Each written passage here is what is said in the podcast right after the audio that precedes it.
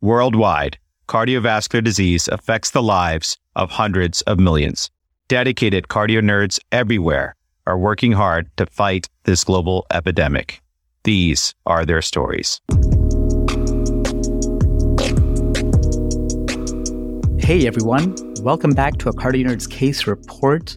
This is Amit Goyal back with Dan Ambinder, and we are so thrilled for this case, the very first case from colleagues at the University of Southern California Keck School of Medicine. We are joined by Dr. Emily Lee and Dr. Charlie Lin to teach us about cardiology. So, guys, welcome to the show, and would you please introduce yourself? Hi, my name is Emily Lee. I am currently a PGY2 internal medicine resident at Keck School of Medicine. I am interested in going into cardiology in the future. Hi, thanks for having us. I'm Charlie Lin. I'm one of the general cardiology fellows here, and I'm hoping to have a future in electrophysiology. Well, Charlie and Emily, welcome, welcome, welcome. This is so exciting. And for Amit and I to both be on the CNCR recording, it's even an extra bonus. And we love the West Coast. So speaking of, it's probably sunnier than where we are sitting here, but please take us to your favorite spot in LA so we can have a great conversation about cardiology. Sure. So today in the sunny California, I would like to take you on a waterfall hike to Pasadena after all the recent rain we actually got here. And then after that, we will be taking a stroll through the neighborhood for a nice brunch. Friends, that sounds absolutely lovely. Count us in and let's get started. All right. Today, we will be taking you to our emergency department at LA County Hospital. So our case is a 33 year old male. He's presenting to the emergency department with progressive lower extremity edema for the last two months and dyspnea on exertion for the past month. And that was worse over the past week. And just some additional information. So regarding his lower extremity edema, he says that it is bilateral and has been getting worse, making it difficult for him to walk and to work. Previously, he had no limitations in his physical ability, but over the past month, he feels short of breath with walking three to four blocks and over the past week after walking one to two blocks. His mom, who was also present, notes that he wakes up throughout the night gasping for air. He does snore when he sleeps, but has never had a sleep study done in the past. He also reports having intermittent palpitations and chest pain during the day. Of note, he was diagnosed with left lower extremity DVT approximately a year ago, and it was thought to be due to long periods of immobilization with weekly bus rides from Los Angeles to Las Vegas.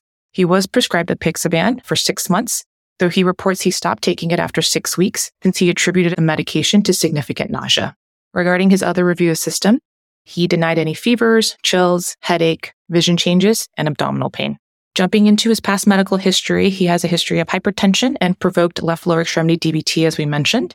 For his medications, he was previously on apixaban and lisinopril, but again, he has stopped both of those medications at this time.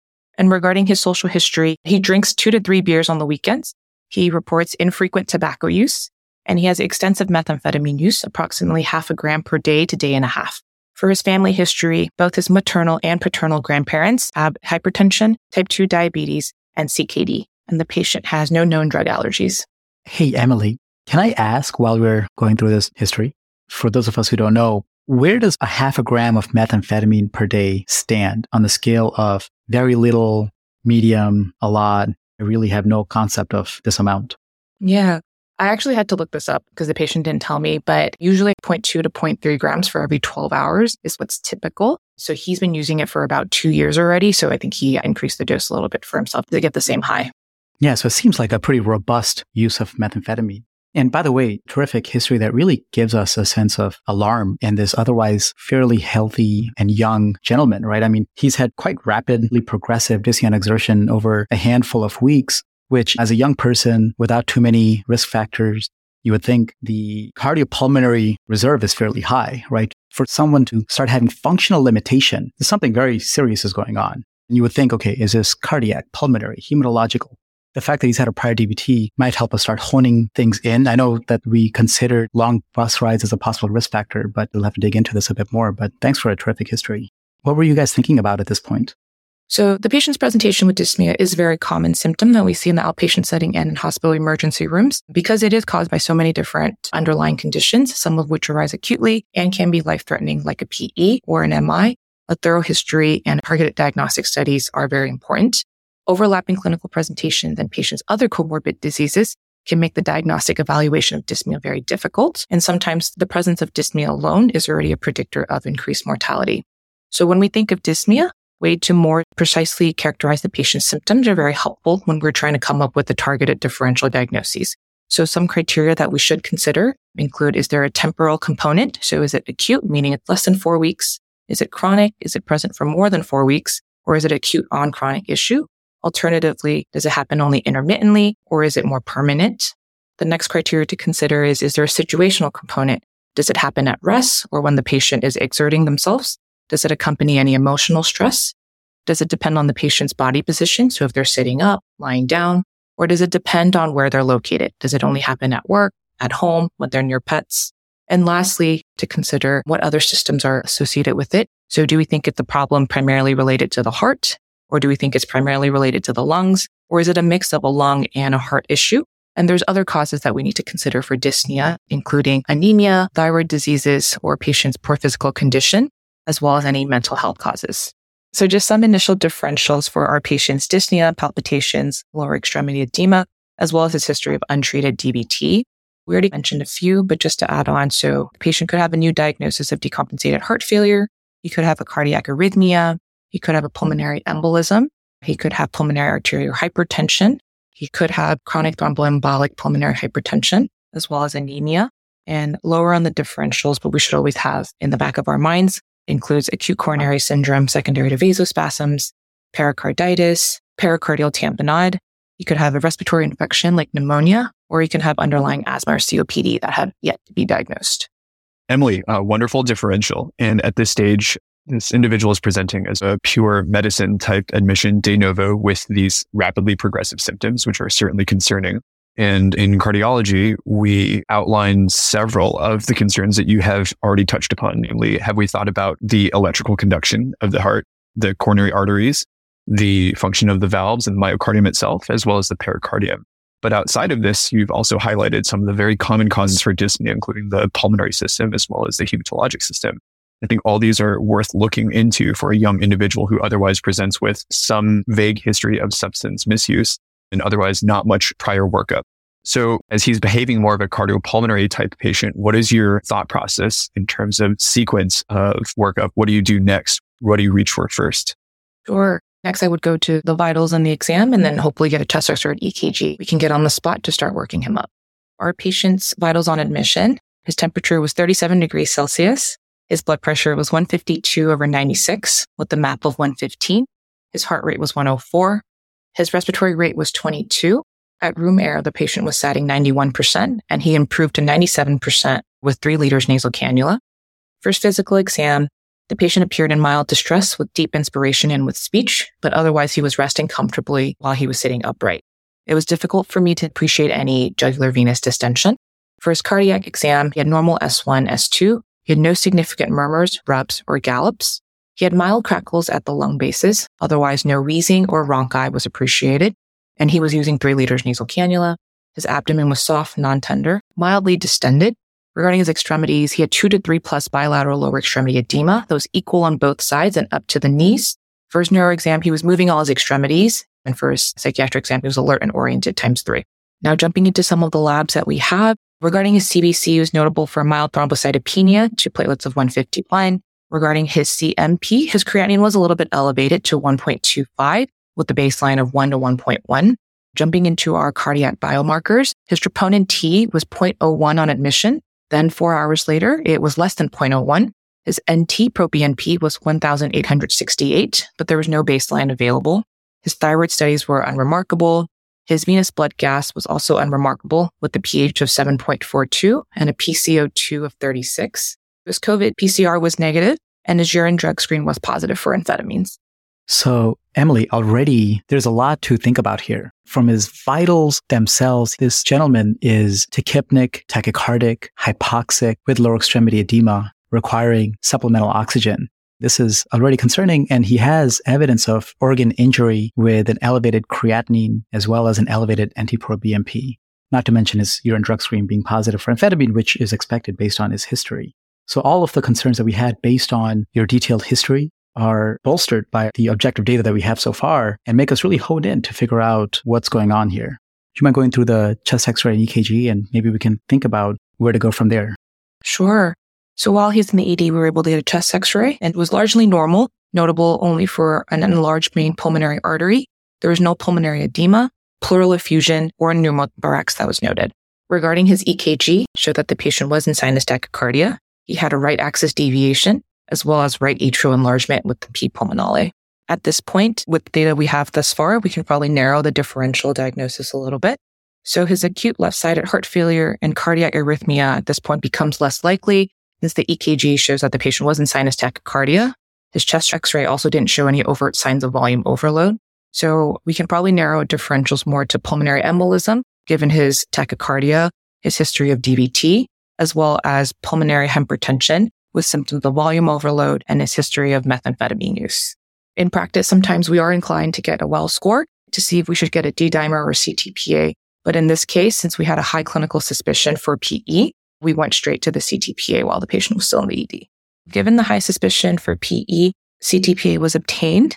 And while we were waiting for that to get done, we did start a patient on therapeutic heparin drip. The CTPA showed that there was no pulmonary emboli, but the main pulmonary artery was prominent concerning for mild pulmonary hypertension. His heart and mediastinal structures were within normal limits. There was reflux of contrast into the inferior vena cava and hepatic veins, suggested of increased right heart pressure. And there was also trace pericardial effusion. Otherwise, there was no pulmonary parenchymal abnormality and there was no airway abnormality. Since the CTPA results were negative for PE, the heparin drip was promptly held. And given the concern for pulmonary hypertension with the enlarged pulmonary artery that was seen, a transthoracic echocardiogram was pursued. Emily, that was a great presentation so far. And I loved how when Charlie asked you earlier, what next steps do you need to do? And this is before the physical and lab and things like that. When you already were considering symptoms of heart failure, you didn't jump straight to the echo. This case beautifully highlights why we don't just do that. We want to understand the history and physical and get as much data as we can prior to getting the echo, because that will tell us what we should expect on the echo. And then if we find something different than what we would expect on the echo, then we should rethink the entire case, right? So here's a great example where we've identified the patient's dyspnea to a cardiorespiratory component. And then we said there's probably something going on with the heart and maybe the heart lung interface. And then you've demonstrated why you put acute left sided heart failure lower on the differential. Obviously, it hasn't been ruled out entirely, but you've basically pinpointed this into the right side of the heart and the lungs. So now when we're going to be hearing the transthoracic echo, which is really the next step, we have certain expectations of what we would expect to see. And if we find something other than that, we'll definitely rethink this case very carefully. So Charlie, I know you just were strolling out of the echo lab. I presume you saw this echo. So what did you see and what were you thinking? Sure did. So based on what Emily has already nicely outlined, not only the presence of a tall R wave in V1 on the ECG, as well as the rightward axis, and most recently the CT scan demonstrating reflux uh, of contrast which is a sign potentially consistent with right ventricular dysfunction and or tricuspid regurgitation. Going into the transthoracic echo, there's already a suspicion that something is wrong with the right side of the heart. And so we go into this examination expecting to find something wrong with the right ventricle, either dilated, hypertrophied, some evidence of pulmonary hypertension. And if we don't find that, then we have to go back to the drawing board to ask ourselves why the patient has persistent dyspnea, hypoxemia, and tachycardia. But in fact, the transthoracic echocardiogram was completed and it demonstrated essentially two key findings, which we'll expand upon later in the case. But first, I want to highlight that the left ventricular function appeared normal with maybe some concentric hypertrophy, a finding that often represents repeated exposure to high afterload, just like in patients who have chronic hypertension. But the second key finding is that the right ventricle and the right atrium both appeared severely dilated with evidence of RV systolic dysfunction. And this is something that we often see in patients who have long-standing pulmonary hypertension or a right-sided system that is exposed to high pressures because it's a system that's not naturally designed to pump against high resistance or high pressures. And notably, this is often commented in echo reports these days the presence of something called flattening of the interventricular septum during diastole and or systole. We take this to mean that there's evidence of volume overload causing the flattening in diastole and pressure overload in the right ventricle causing flattening in systole. It's a similar principle to the same kind of interventricular dependence we talk about when we reason out why physiologically cardiac tamponade can be so dangerous. Now, in highlighting some of the objective data on the transthoracic echocardiogram, there are different schools of thought on the sensitivity and specificity for specific numbers such as TAPSE or the RV S prime, something called a peak lateral tricuspid annular systolic velocity. They can be used as surrogates on TTE for how much the RV is moving. And suffice it to say, in this case, not very well. These numbers were low. And we're often instructed to use these numbers to corroborate our suspicions, but to not refute them. So in this case, the absence of RV movement by Doppler is supportive of our suspicion that there's been long-standing damage to the RV, causing it to dilate and not move as well as it should.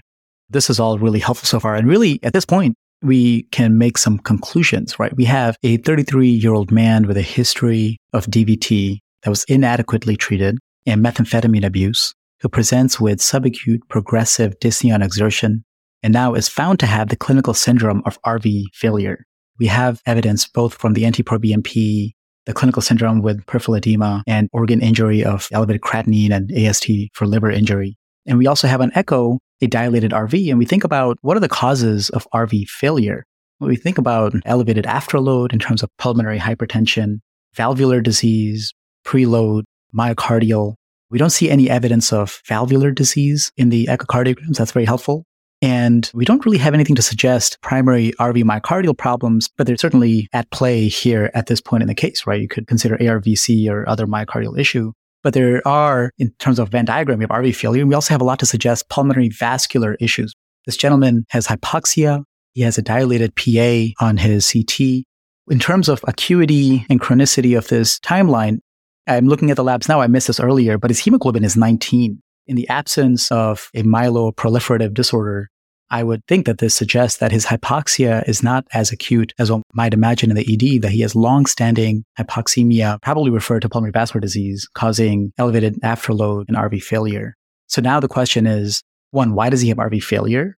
And why does he have likely elevated pulmonary pressures? But take me to the moment when you guys are evaluating this patient in the ED. You have the echo back. What were your next steps and what was going on in your mind? Sure, we were fairly concerned about pulmonary hypertension, as you mentioned, but we don't really know why he has pulmonary hypertension. So we tried to obtain additional labs as well as additional diagnostics while we admitted the patient to us. Regarding his lab workup, we also sent for ANA level, which was negative. His HIV was also negative and his hepatitis panel was also negative. Some additional diagnostics that we were able to obtain we also got a VQ scan as well as a lower extremity duplex. So exactly the differential for why this individual has accrued RV failure over time remains broad. And on the echocardiogram, unfortunately, we do not have a sufficient tricuspid regurgitation jet on which to estimate peak RV systolic or PA pressures. Emily, what was the next thing that you would do to try and discern if there is, in fact, pulmonary hypertension? What is the gold standard for discerning where the pressure overload is coming from? Yeah, based on the echo findings we saw, we actually consulted cardiology next to see if they can help us with further evaluation and possibly get a right heart cath next. Great. And that's exactly what was done next. So based on the latest set of guidelines from the European Society of Cardiology and European Respiratory Society, the gold standard for figuring out if somebody has pulmonary hypertension is via right heart catheterization. And there's specific cutoffs for diagnosis, like the mean PA pressure has to be at least 20 millimeters mercury. For pulmonary arterial hypertension, there has to be a pulmonary vascular resistance greater than two Woods units within normal or low wedge pressure, et cetera. So the formal diagnosis of pulmonary hypertension, as you might be suspecting here, is usually done in a two-step manner where patients first get a transthoracic echocardiogram to evaluate the right side of the heart and potentially estimate peak systolic pressures, but that's limited by your ability to get an adequate jet on tricuspid regurgitation. But the second step is to do a confirmatory right heart catheterization if it's indicated.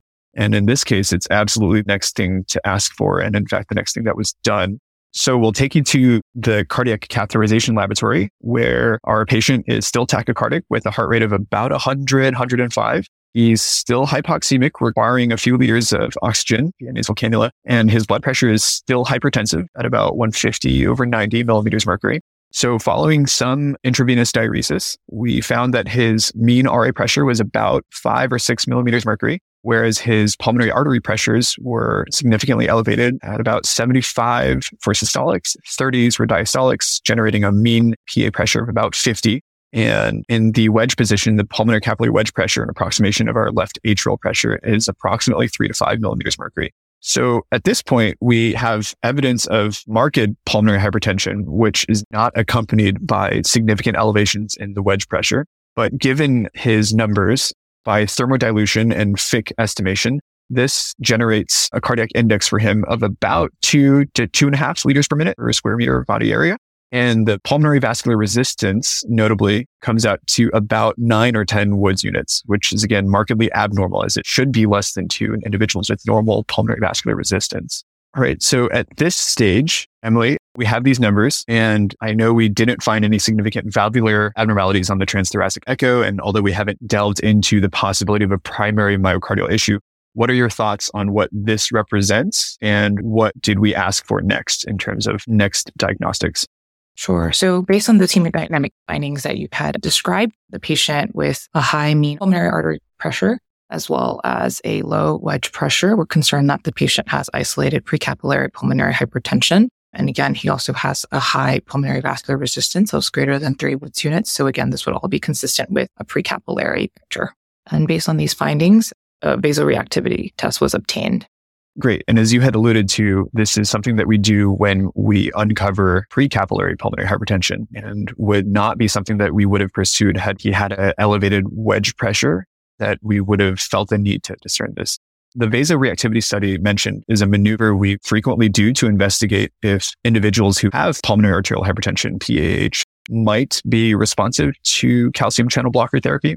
I will say in most experiences, this happens less than 20% of the time, but we do it anyway because it determines if patients might get better on oral therapies alone. So in this young man's case, going through the vasoreactivity studies, at baseline, we knew that his mean PA pressures were about 50 with a normal or low, in fact, wedge pressure at about three to five millimeters mercury and a preserved cardiac index and an elevated pulmonary vascular resistance with high concentration of inhaled nitric oxide at 80 ppm, which actually far exceeds the recommended minimum or standard of diagnosis. His mean PA pressure did not change. It remained around 50 to 55. Similarly, his wedge pressure, cardiac index, and pulmonary vascular resistance calculated out were all about the same. So this is to say that there's no change in his hemodynamics from baseline to when he was administered nitric oxide as a vasodilator.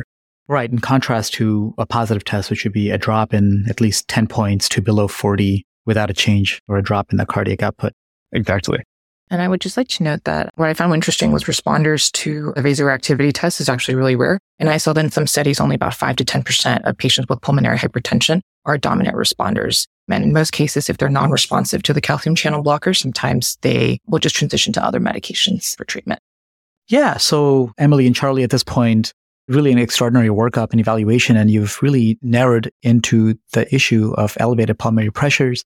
And you've all but excluded group two pulmonary hypertension in terms of left heart or left sided valvular disease mediated pulmonary hypertension. And I know on the CT scan, we didn't see any lung parenchymal pathology, but how did you figure out, again, to guide management, what is the cause of his pulmonary hypertension resulting in RV failure? I think that's a great question. And Emily, as you had already touched upon earlier, there's a number of different things that can cause individuals to develop pulmonary arterial hypertension. And my question to you is, what were your next steps in terms of figuring out what was left on the table versus what is unlikely to have caused this individual to develop pulmonary hypertension over the years? So based on the right heart cath result, we were concerned about precapillary pulmonary hypertension. Some additional labs and diagnostics that we obtained included an ANA level, HIV, and hepatitis panel, which were all negative. Next, we wanted to get a VQ scan to evaluate for chronic thromboembolic pulmonary embolism, given this patient's history of DVT and not getting full treatment with anticoagulation. And in some cases, VQ scans, when compared to CTPA, does have higher sensitivity for detecting CTEPH. And I will let Charlie review some of our image findings from the VQ scan. The ventilation perfusion scan or VQ scan itself is often done for individuals when etiology of pulmonary hypertension is unknown and there's a desire to evaluate for WHO group four or contribution of chronic thromboembolic disease. And as Emily had outlined, there's a significant pretest probability for this based on the individual's prior diagnosis of presumably provoked or maybe even unprovoked DVT. But I will say its use is limited in individuals who already have concurrent restrictive or obstructive lung pathology or in whom the chest x-ray is abnormal because in a lot of those cases, the imaging is not specific enough to significantly alter the pretest probability. But in this case, with our gentleman, there wasn't any definitive evidence of chronic thromboembolism on his VQ scan. So this is in short, essentially a negative or at the very least a non-diagnostic study. As Emily had mentioned earlier, the diagnosis of pre-capillary pulmonary hypertension is cinched by the gold standard right heart catheterization. But all of these studies are necessary in order to eliminate the possibility of some of these rarer etiologies contributing to the development of elevated pulmonary vascular resistance. It's fair as an internist and a cardiologist to assume based on this gentleman's history that methamphetamine, catecholamine related RV failure as a result of that exposure is at the top of the differential. But we still owe it to this young gentleman to make sure that the other rarer etiologies are not contributing, hence the workup, as Emily had already mentioned. Yeah, Charlie, those are great points. And, you know, there are two issues going on right now. One is figuring out the cause of the pulmonary hypertension. And we already ruled out some of them to help guide management for the specific etiology. But at the same time, we also have to manage the pulmonary hypertension and the elevated pressures themselves. Maybe we can go through the tools available to us. Yeah. So just quickly talking about the treatment for pulmonary hypertension. There are four general categories of medications. First one being calcium channel blockers that we have already mentioned when patients have a positive vasoreactivity test. This includes medications like nifedipine, diltiazem, and amlodipine. The second class of medications are endothelin receptor antagonists, which includes medications like macitentan, which inhibits binding of endothelin, a vasoconstrictive peptide. The third class of medications is phosphodiesterase 5 inhibitors, as well as guanylate cyclase stimulators like sildenafil. By inhibiting the phosphodiesterase 5 enzymes, it causes vasodilation through production of nitric oxide and CGMP. And our last class of drugs are prostacyclin analogs or prostacyclin receptor agonists, which are produced predominantly in the endothelial cells and induces potent vasodilation of vascular beds. So most of the time, these medications are started in combination therapy and often patients follow with a pulmonary hypertension specialist for ongoing management. And Emily, it is considered standard of care now for individuals who have pulmonary arterial hypertension to often consider combination therapy. Sometimes you'll see ambrisentan and tadalafil, for example, combined as initial therapy for these individuals who present in their index admission, haven't taken medications before. I do believe it's considered a class one indication to start multiple of these medications at the same time based on at least one trial that they did in the pulmonary world ambition to look at if people did better based on combination therapy initiation? And the answer in short was yes. And so in differing levels of class of recommendation, we tend to start or recommend starting multiple agents as the patient can hemodynamically tolerate them. So far, we have a young gentleman with a history of DVT presenting with signs of dyspnea as well as lower extremity edema. We have a right heart cath obtained showing precapillary pulmonary hypertension with negative vasoreactivity tests. So we consulted our pulmonary hypertension specialist and the patient was started on sildenafil 20 milligrams every eight hours, as well as spironolactone and Lasix for additional diuresis. After a few days in the hospital, the patient reports overall symptomatic improvement after aggressive diuresis and was successfully weaned to room air. His lower extremity edema improved significantly, now with only residual trace lower extremity edema, and was able to ambulate without any issue. Prior to discharge, the patient was counseled on all his medications that were started, including diuretics to treat his symptoms, as well as medication for pulmonary hypertension. And he was instructed to follow up outpatient to obtain a sleep study as well as pulmonary function tests to continue to work up his diagnosis of pulmonary hypertension, as well as stopping to use methamphetamines. Unfortunately, we saw that the patient represented to our hospital about eight months after he was discharged with dyspnea and lower extremity edema basically symptoms that were very similar to how he presented to us the first time. And these symptoms were concerning for exacerbation of his underlying pulmonary hypertension. Per the note that we saw, he was reportedly off all medications, including sildenafil and diuretics, but he has stopped using methamphetamines altogether based on that encounter as well. And it seemed like he had some difficulty with insurance trying to follow up with his in network pulmonary hypertension specialist. So at this point, the final diagnosis for our case is methamphetamine associated pulmonary arterial hypertension with right heart failure. Emily, now that we've identified that this patient's symptoms are from pulmonary hypertension and our working diagnosis is methamphetamine induced pulmonary hypertension, can you tell us a little bit more about methamphetamine induced pulmonary hypertension and see how that correlates with our patient? Sure. So methamphetamine increases catecholamine activity with direct effects on cardiac and vascular tissue, which is thought to be the primary mechanism underlying the cardiotoxic effects that the drug has.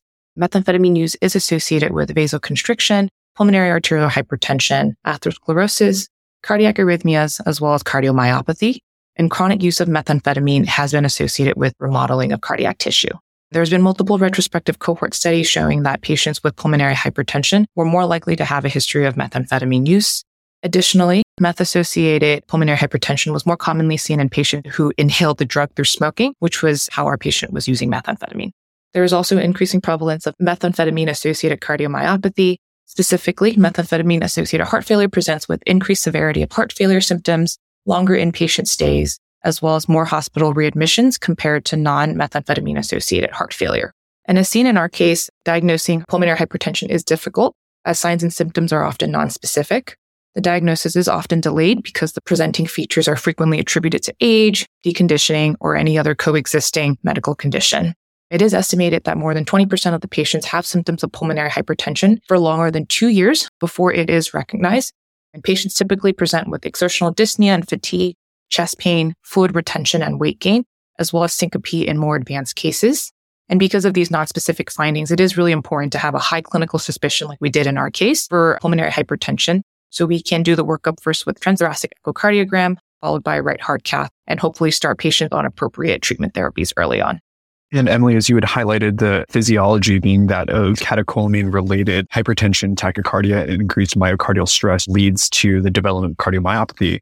I will say here in Los Angeles, unfortunately, we do see a large number of these cases, and it doesn't always present in terms of isolated pulmonary hypertension, which is to say, we do see methamphetamine related cardiomyopathy presenting as isolated left ventricular dysfunction, isolated right ventricular dysfunction, such as in this patient's case, or even biventricular dysfunction in a very end stage type presentation. We don't exactly know why some individuals have a penchant to develop left versus right sided failure or vice versa. Charlie and Emily, thank you so much for bringing us this important case and raising awareness about an important issue, an issue that I think many of us are going to see more and more often. Methamphetamine use, unfortunately, is on the rise, especially in hotbeds like the Western United States. And in my brief reading, I realized that not only is methamphetamine associated with pulmonary arterial hypertension, but the response to therapy and outcomes of PAH associated with methamphetamines is quite worse than PAH not associated with methamphetamine use. Probably a variety of reasons for that. But needless to say, the best treatment here certainly will be prevention and a high index of suspicion in users of methamphetamine. And a side issue that is also very important here is that on the one hand, there's recreational stimulant abuse. And then on the other hand, there is pharmacologic stimulant use for ADHD. The diagnosis of ADHD is at an incline in the United States. And the pharmacologic therapies, largely stimulants, are keeping up pace with a steep increase in prescription stimulants, especially in younger children and adolescents. And there's been really alarming data for cardiovascular and pulmonary vascular adverse effects of these medicines. And certainly behavioral therapies and safer therapies like omega 3 are advocated before resorting to stimulant use. But needless to say, we will be seeing more and more cardiovascular, pulmonary vascular impact of stimulants, be them recreational or prescription. So thank you again for teaching us about this case. Thank you to your patient for raising awareness about this issue. Phenomenal discussion. Thanks, guys. Thank you. Thank you so much for having us. Strong work.